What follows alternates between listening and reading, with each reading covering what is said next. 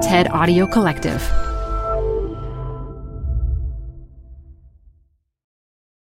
Hi, I'm Debbie Millman.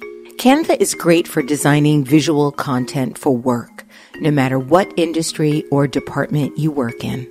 Now, your next presentation with Canva Presentations. Start with a professionally designed template and use it as a springboard for your design. It's a serious time saver. Time to present but can't be there in person? Enter Canva Talking Presentations. Record yourself presenting and add your talking head to your slides so your audience can watch your perfected presentation anywhere, anytime. Start designing today at canva.com. Designed for work. This episode is brought to you by Progressive. Are you driving your car or doing laundry right now? Podcasts go best when they're bundled with another activity. Like Progressive home and auto policies, they're best when they're bundled too. Having these two policies together makes insurance easier and could help you save. Customers who save by switching their home and car insurance to Progressive save nearly $800 on average. Quote a home and car bundle today at progressive.com. Progressive Casualty Insurance Company and Affiliates. National average 12 month savings of $793 by new customers surveyed who saved with Progressive between June 2021 and May 2022. Potential savings will vary. This is Design Matters with Debbie Millman from DesignObserver.com. On this program, Debbie Millman talks with radio producer Roman Mars about his design podcast, 99% Invisible, about creating new work in an old medium, and about the intimacy of radio. When you talk to someone and reach into someone's brain through sound, it just works. A lot of it is just getting out of the way and allowing that connection to happen. Here's Debbie Millman. Design is everywhere, especially in the places where we don't look. That's according to the radio show 99% Invisible. Each week, the show explores design, architecture, and the invisible activity that shapes our world. It is produced by a powerfully named radio producer called Roman Mars.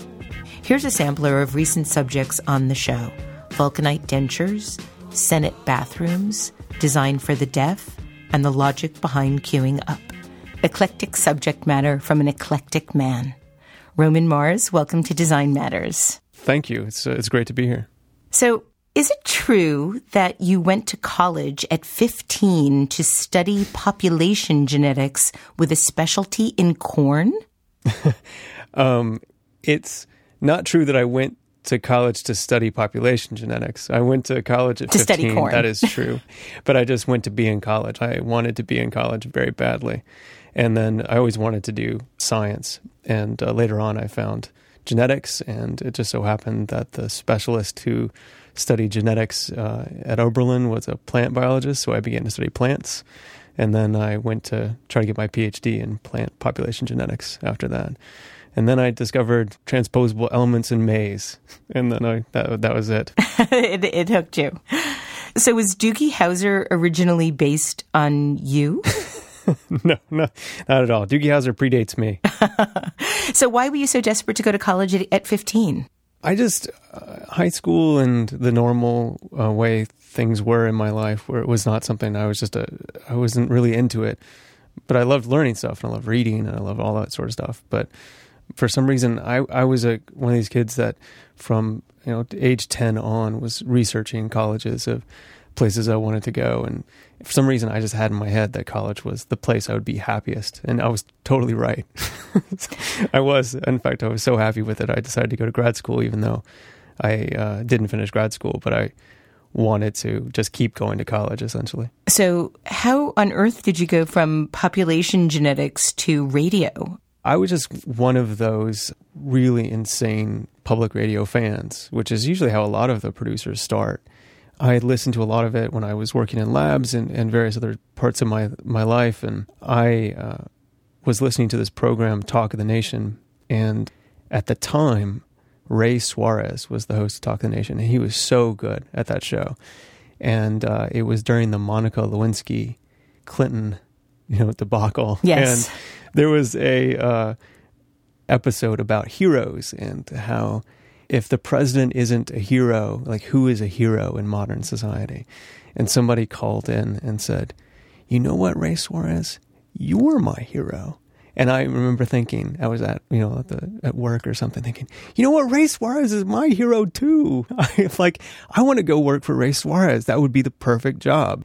Instead of, you know, the, the big problems I had with population genetics was I studied one thing only. You know, I studied corn genetics like exclusively. And I thought the perfect job would be reading books for Ray Suarez and telling him what questions to ask. So I just made it my mission to go do that. So I applied for every type of internship that you can apply for, national shows.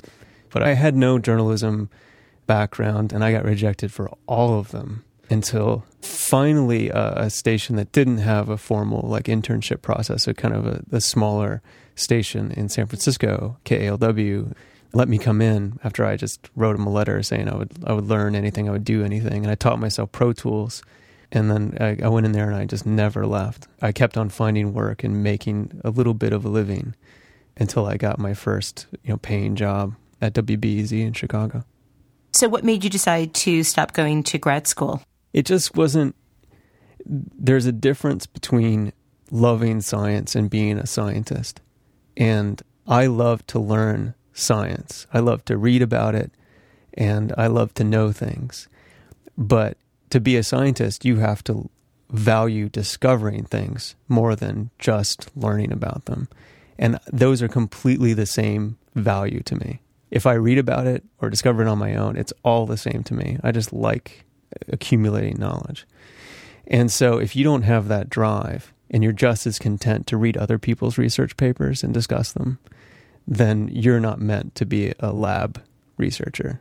So you love the process of learning more than the process of discovering necessarily. Yeah. And I just didn't have that discipline to be a really good lab researcher. And I was always just someone that was like, you know, damn the torpedoes, let's just forge ahead. and, and I knew I liked the teaching and I knew I liked the other stuff. But as soon as that stuff was gone, it just, uh, being a scientist didn't appeal to me. And I had just so many other interests. I was super into music and to movies and to, um, I had worked with bands in Athens, Georgia, where I was going to graduate school, and and I just uh, felt like it wasn't the life for me.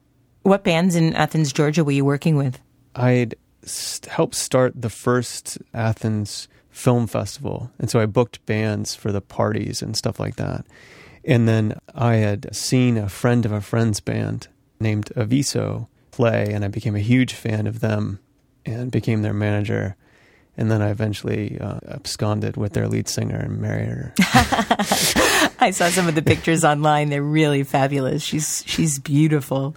Um, yeah. It's so interesting because your shows now, ninety nine percent Invisible, are so musical that as I was going through all of the archives and even the shows that you produced prior to ninety nine percent Invisible, they have such a musicality to them that I, I couldn't help but wonder if at any point in your life you wanted to be a musician. I mean, I like playing music. I was never very good at it, and I never played, you know, in a band like officially. But I just, I'm a, my life, my early life, my my sort of uh, teenage years and everything was just my whole identity was around music. I love music. I still do, although it's been. I don't listen to music as purely anymore. Now I listen to music of like, oh, that would be really good bed music for my next radio piece.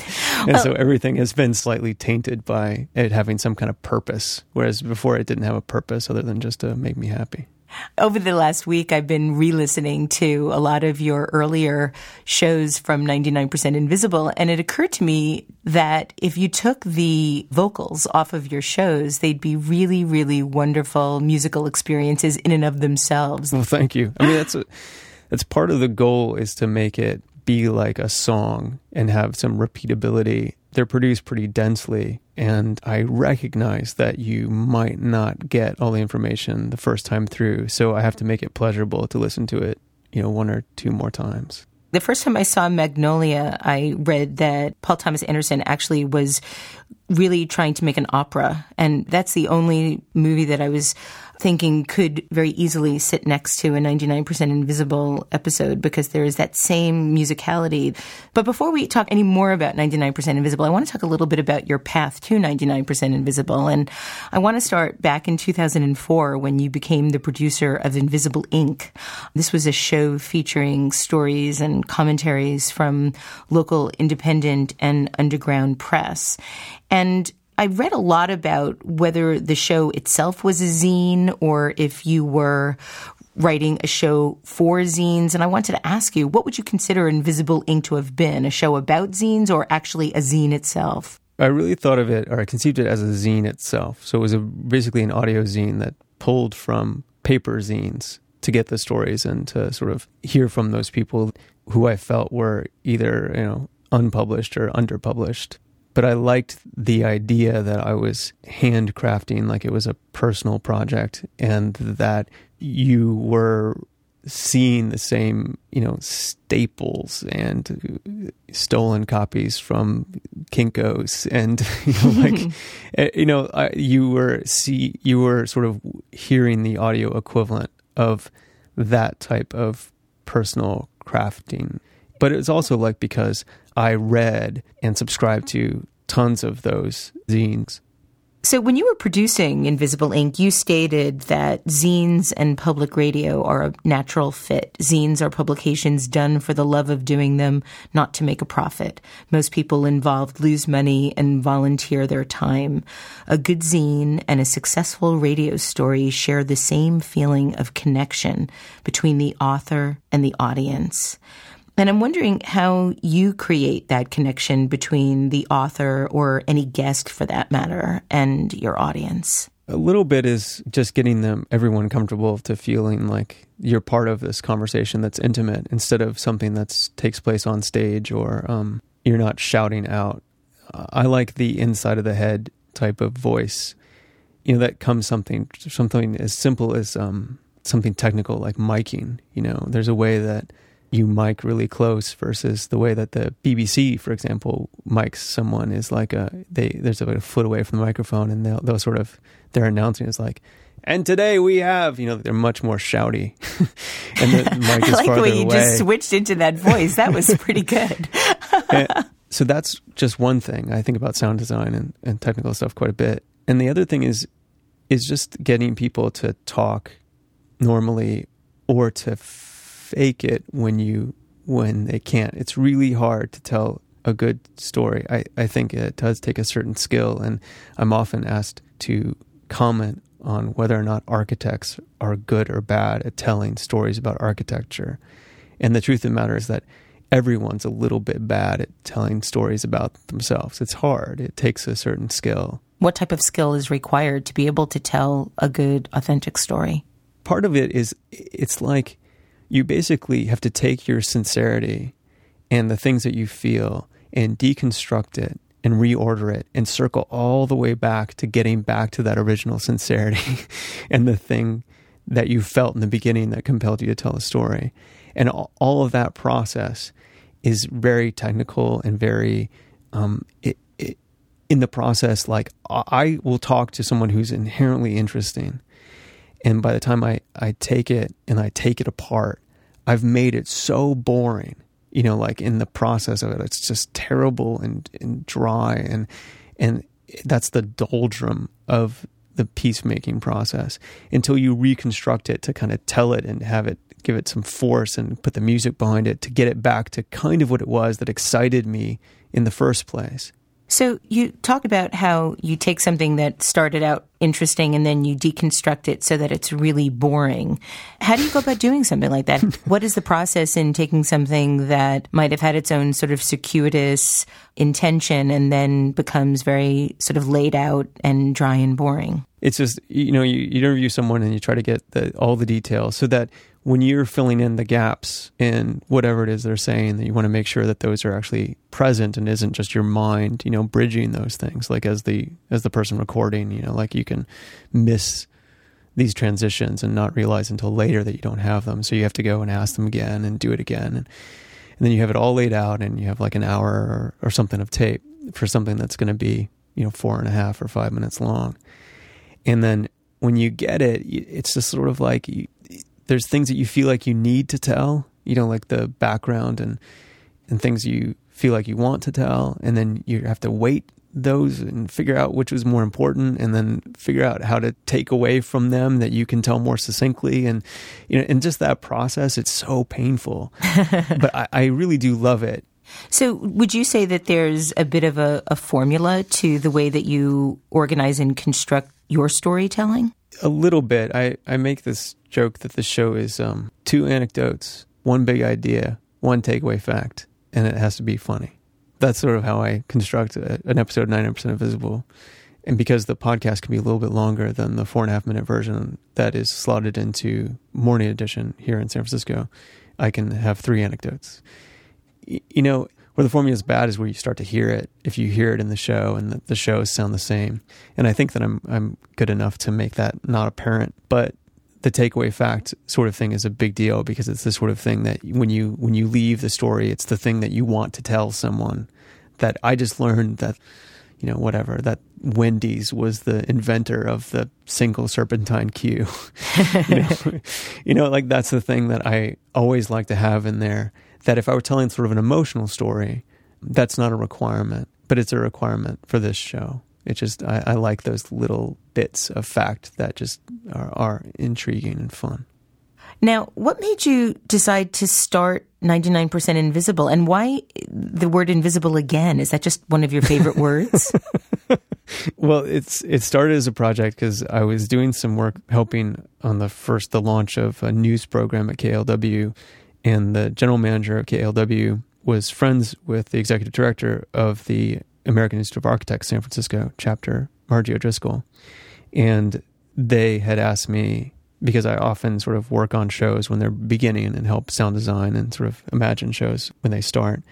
And they'd ask me, well, what we thinking about doing kind of an architecture minute to fit in the breaks of Morning Edition?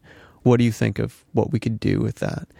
And so I thought about it a lot and came to them. And after I met with various people, instead of doing what I would normally do, which is sort of get that sort of thing started and and find them someone to do it, you know, like hire someone to do it, I was so intrigued by the idea of presenting architecture and design on the radio in this way that I just thought, oh, this is mine. I, I want to do it. So I talked to KALW into um, instead of making it a minute, making it four and a half to fit. It just I, I just felt like you can't love a minute. I wanted to make something that somebody loved. And so it would have to be at least four minutes. and then I was at this sort of first meeting that the AIA had put together to help consult various ideas for the first pilot set of shows and things.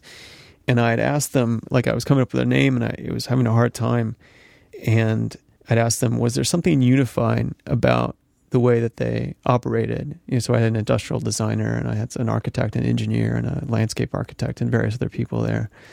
Is there something that, that you do? And people talk about, well, they they express an idea and then they test it and they cycle it and they various other things like that. And this landscape architect here in San Francisco, Gary Strang, brought out Bruce Mau's book, Massive Change, and he was reading through the intro and he comes across the thing that's a sort of a takeoff of Buckminster Fuller. That's the 99% invisible activity that shapes the world.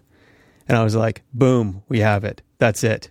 I got it. And later on, John Edson, who later sponsored the show with his company Lunar, you know, he's like, that is the fastest decision I've ever seen. You know, you know, like out of a brainstorming session. But I just knew it. I knew the invisible thing was just a sort of funny thing to me. No one else knew that. And I just thought it it's something that was evocative and it captured the idea of what I wanted to get at, which is this sort of wonder and mystery behind this thing that you know you shouldn't be noticing. And yet they're all things that we all experience experience and, and fundamentally understand as part of our subconscious, which is yeah. what I find so fascinating. Um, the only issue that I have with your show, Roman, is that it's so short. and I'm, I'm, i imagine that you hear that a lot. I, I feel like I'm yeah. sort of just getting into hearing it and it's five minutes and it's over. I love the shows that go 11 minutes. Well, the first, the mandate initially was fill the, what's called the C block of Morning Edition, which is a four and a half minutes long.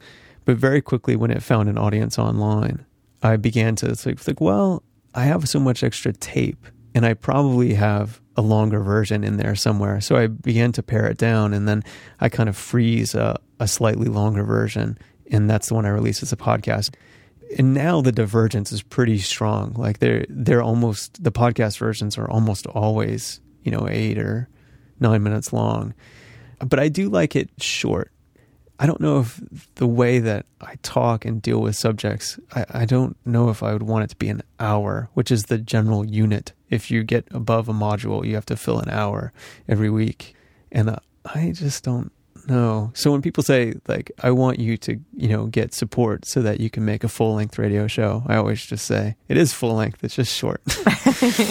well, you're certainly doing a lot of things right. 99% Invisible recently reached number 2 in the iTunes rankings for all podcasts and there's millions of them now, as well as number 1 in both the arts and design categories. Not not that I look at them that often. Haha.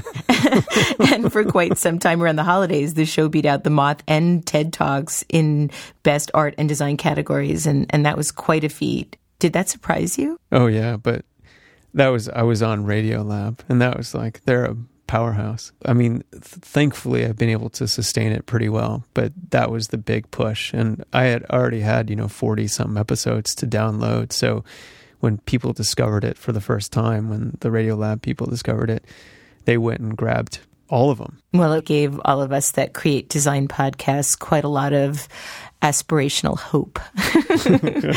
um, I read that you said it's taken you about 10 years of trial and error in Radioland to come up with a feeling of actually getting it. And I'm wondering if you can elaborate a little bit more on what you mean by that. What do you mean by getting it? This is something that um, Ira Glass is a really eloquent thing about this that is circles around YouTube and is presented in various different ways. But there's this lag time between what you imagine you can do in a story and what you can actually do. And mine just felt that long. You know, I did the show Invisible Ink really early in that process. And what saved me was I relied on other people's stories to tell. So I knew that their material was good. And if I just didn't screw it up, it would the show would be okay. But this sort of process now where I'm, you know, writing and hosting and doing all this stuff and the show is much more of my creation in that way.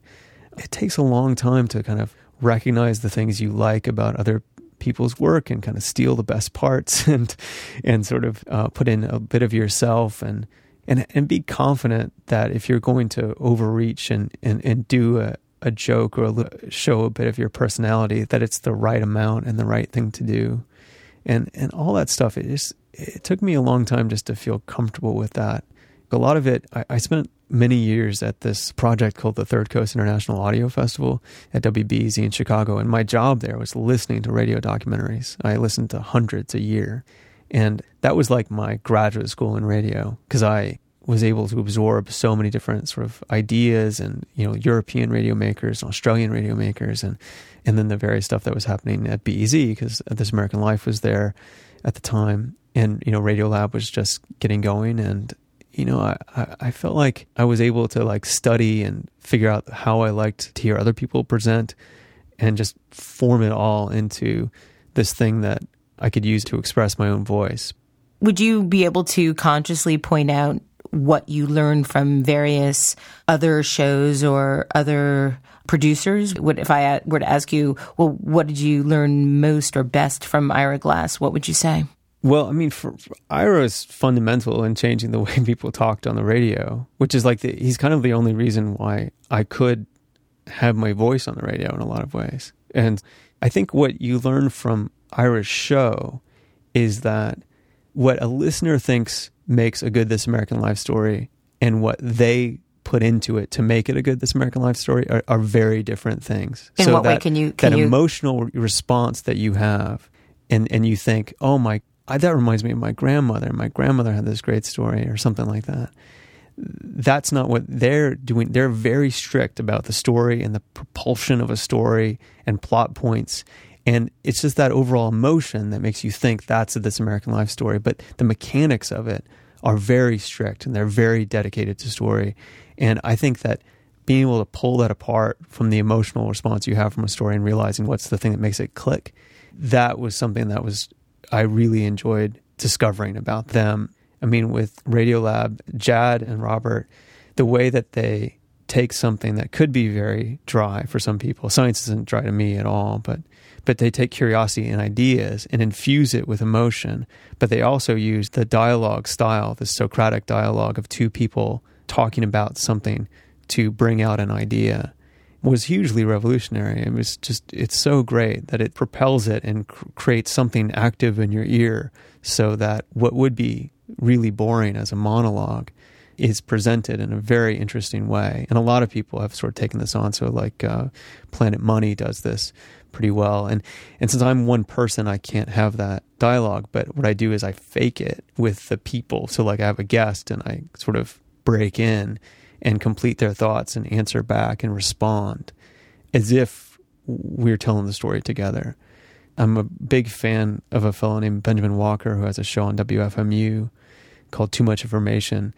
And the way that he's like able to present, like he's really occupied with comics and photography. Yes. And he presents a lot of comics and photography on the air, which is like, that's a real challenge to do on the radio. And the way that he is able to tell stories and appreciate it, and you can sort of get that feeling of those different media on a radio program was is super inspiring to me.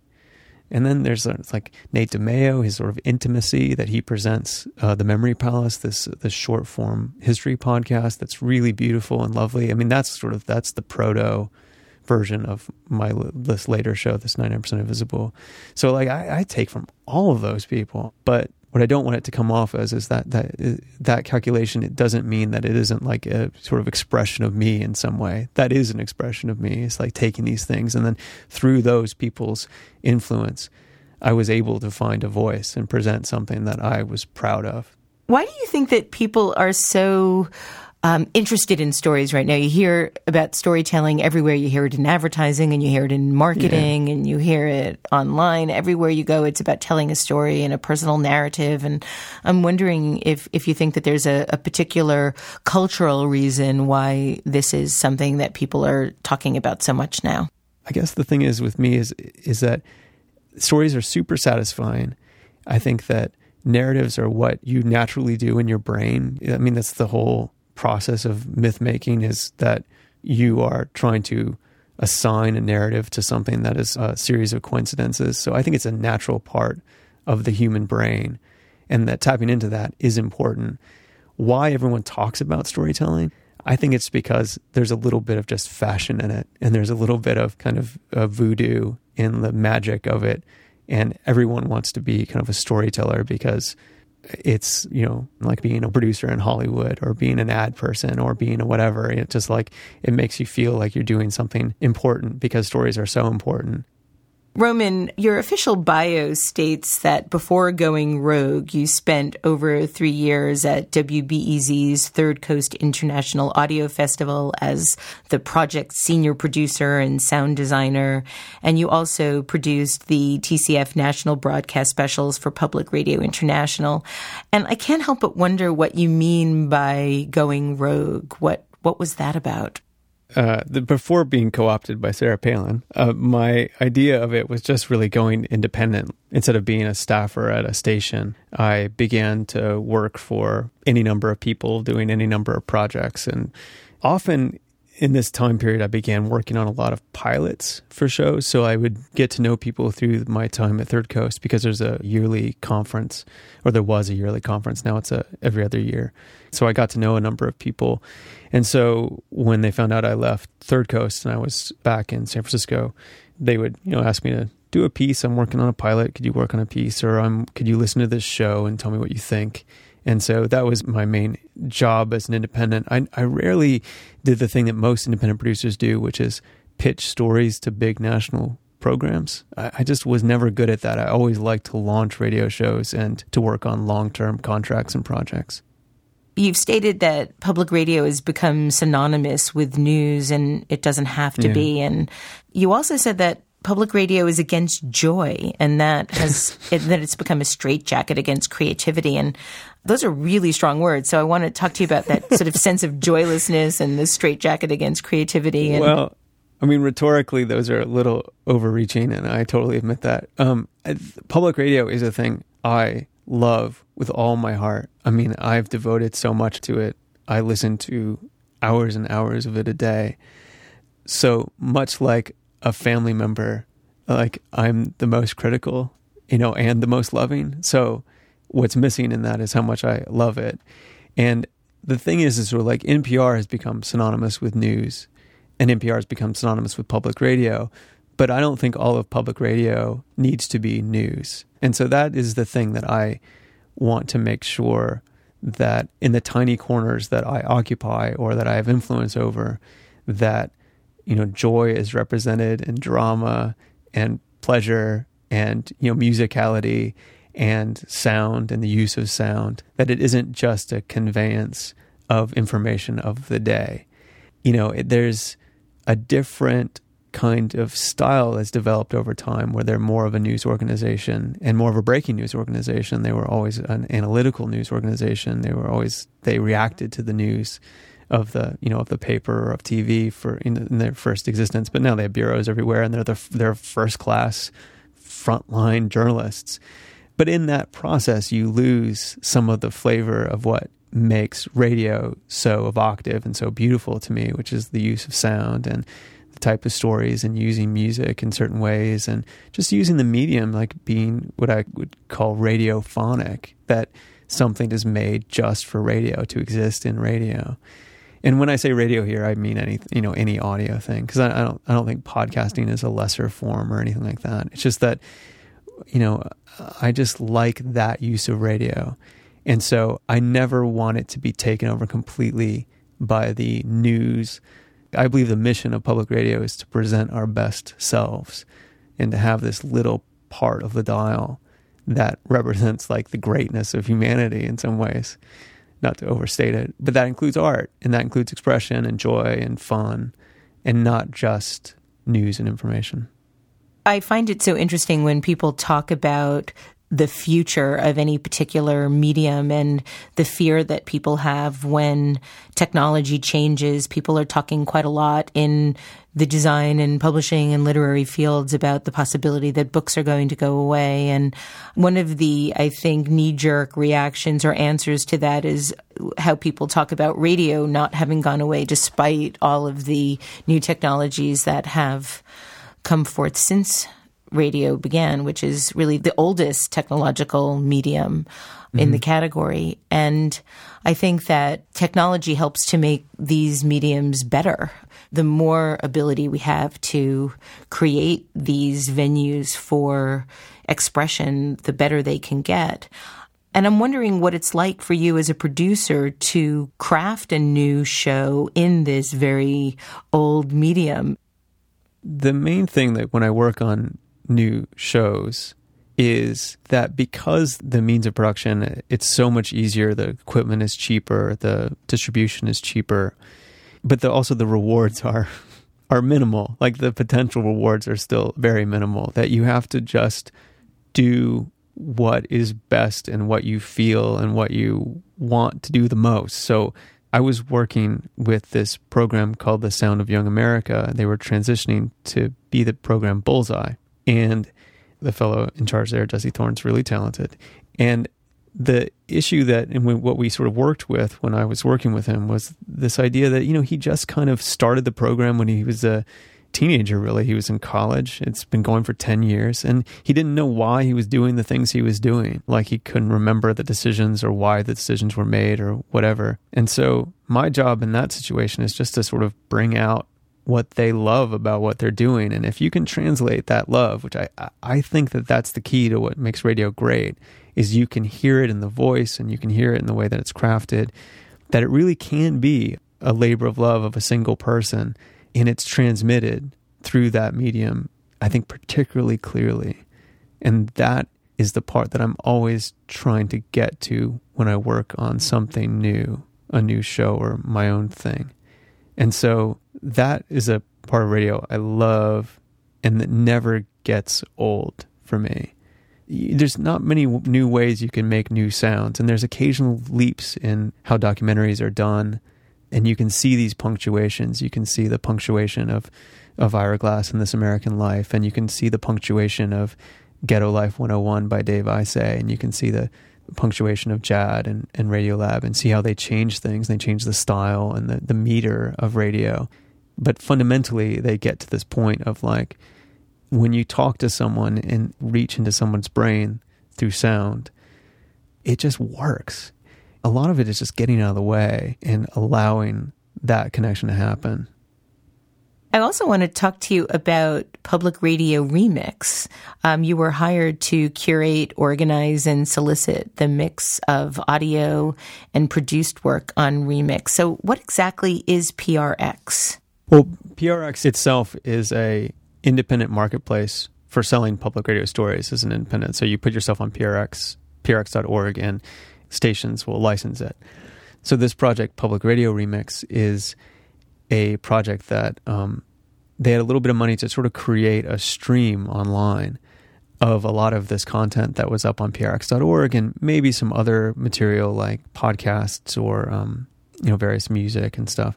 And so they had asked me to put that together as an online stream. And so it's just this 24 hour formatless format of kind of what you'd think of as the format of a music station, just song after song with a little bit of interruption with a DJ.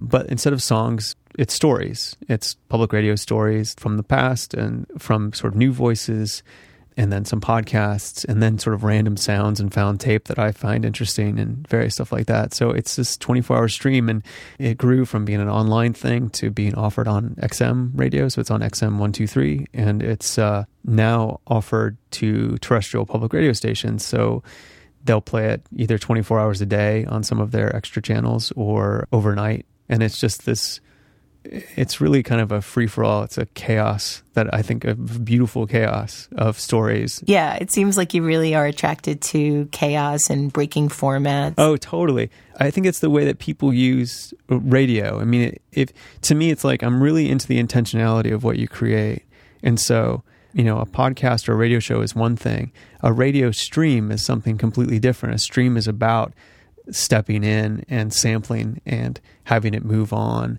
and if you don't like it, just wait for the next thing or turn it off and jump in somewhere else. Like it doesn't have to start at the top of the hour. It doesn't have to be, you know, forced into this magazine style format of like an all things considered or or morning edition. I just don't think that's the way that streams are most effective. And so the whole idea of this is that you do not know what's coming next. And it's about surprise and presenting radio stories in, in, in a different way. I think that in many ways you just described 99% invisible in terms of the variety of subjects that you talk about. You've talked about the Hydrox cookie versus the Oreo. You've talked about escalators. You've talked about bathtubs. You've talked about changing lanes without vision. There's so much eclectic magic in your show. How do you come up with the ideas about what you want to cover? Oh, the ideas are so easy because they're everywhere and if you're just sort of attuned to like you know like having some idea of like oh wonder why that is the way it is you can usually find something. I feel like the world is full of ideas. I mean that's why when the show when it was presented to me as this idea of doing an architecture show and i wanted to make it more broadly a design show i just felt like i could do it forever. And i'm a really project oriented the other part of of uh, being an independent producer the way i was was i would work on a show for a few weeks or a year and I'd leave because that's what I did. I just started new shows and I'd take off. But when I saw this project, I thought I could keep doing this because I could apply that lens to almost anything. And that is why I can keep doing it. The last question I want to ask you is actually a series of questions that you asked on a recent show. And Part of the reason I want to ask you these questions is because I want to know the answer. And part of the reason is because I think that the writing is just beautiful. It's so beautiful. It's poetry. So I want to read some of your own writing to you and ask you also to answer these questions. So on a recent show, you asked, what would you redesign completely? Would everything simply evolve back to the way it is now? Would U.S. currency still be inexplicably uniform in color and size? Would we get rid of cars if we started over? My guess is even the poorly designed and inefficient objects would make a comeback because it just might be your dining room table, your crappy, wobbly, I swear, honey, I'll fix it soon. I promise it might be that dining room table that makes you happy. So, Roman, I think that's just gorgeous. It's everything design is supposed to do. But I want to also ask you to answer do you think everything would simply evolve back to the way it is now? No, what's great about asking those questions is I don't have to answer them. But I want you to answer them now on my show. um, Sorry. Uh, the uh, one of the, the, secrets to this show is that I think it works because I don't have to come down to a definitive answer to those subjects, but I'll, I'll do my best. I think that if you sort of rewound the tape and played it again, it wouldn't play out exactly the same. But I do believe that the impulse of what is good design for some people and good design for other people would come at loggerheads and they don't always conform. I did this piece about the cul-de-sac, you know, the sort of the hallmark of suburbia. Yes. And the point of the piece to me was that yes, demonstrably it is horrible design. It's bad for space, it is bad for, you know, connecting people and grids and it's inefficient and it costs municipalities money. But the people that want to live there are not looking for that. They're looking for a place where their kids can run out on the street and not get hit by a car. And they're not idiots for wanting that. And so there will always be different impulses where somebody is just keen into a different aspect of the design of the world that is important to them at a different time. So there's something about the way that when you read about you read like massive change, for example, the Bruce Mau book or something, you read it and you just go, man, we got these problems solved. We just have to give it to the right people. Like, and there could be a monorail everywhere, and there could be great public transportation, and there could be, you know, systems in place. We have to recognize that a really nicely designed world yields a lot of your independence, and you have to trust the designer to be there with you and to have your interests and, and to let go of some of the things that are important to you, like your car, for example. And if the designers of the world are smart and they mean well, and I think they do, that can work out really well. But if you know designers in the world interact with the bureaucracies of the world and the greed of the world and the inefficiencies of the world, you know something that it's designed for one purpose, you know, breaks down in another scenario. So there'll always be these things that run against each other. So in that sense, it would be very similar. Like if you rewound the tape and and played it again, I think that the world will look very similar with its inefficiencies and bad design. But I don't think it would be exactly the same. Well, as long as we had those wobbly dining room tables that make us happy, I think that would be okay. Roman, thank you so much for being on Design Matters. Thank you so much, Debbie. I appreciate it. You can hear 99% Invisible on KALW or just subscribe to the podcast on iTunes and check out news stories at 99percentinvisible.org. I'd like to thank you for listening. And remember, we can talk about making a difference, we can make a difference, or we can do both. I'm Debbie Millman, and I look forward to talking with you again soon. Design Matters with Debbie Millman is produced by Curtis Fox Productions with technical assistance by Rainey Ortica and research by Jeff Close and Lisa Grant. The show is published exclusively by DesignObserver.com. You can subscribe to this free podcast in the iTunes Store.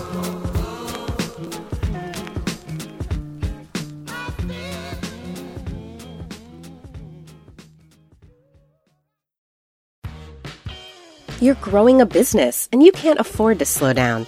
If anything, you could probably use a few more hours in the day. That's why the most successful growing businesses are working together in Slack. Slack is where work happens, with all your people, data, and information in one AI powered place. Start a call instantly in huddles and ditch cumbersome calendar invites. Or build an automation with Workflow Builder to take routine tasks off your plate, no coding required. Grow your business in Slack Visit slack.com to get started.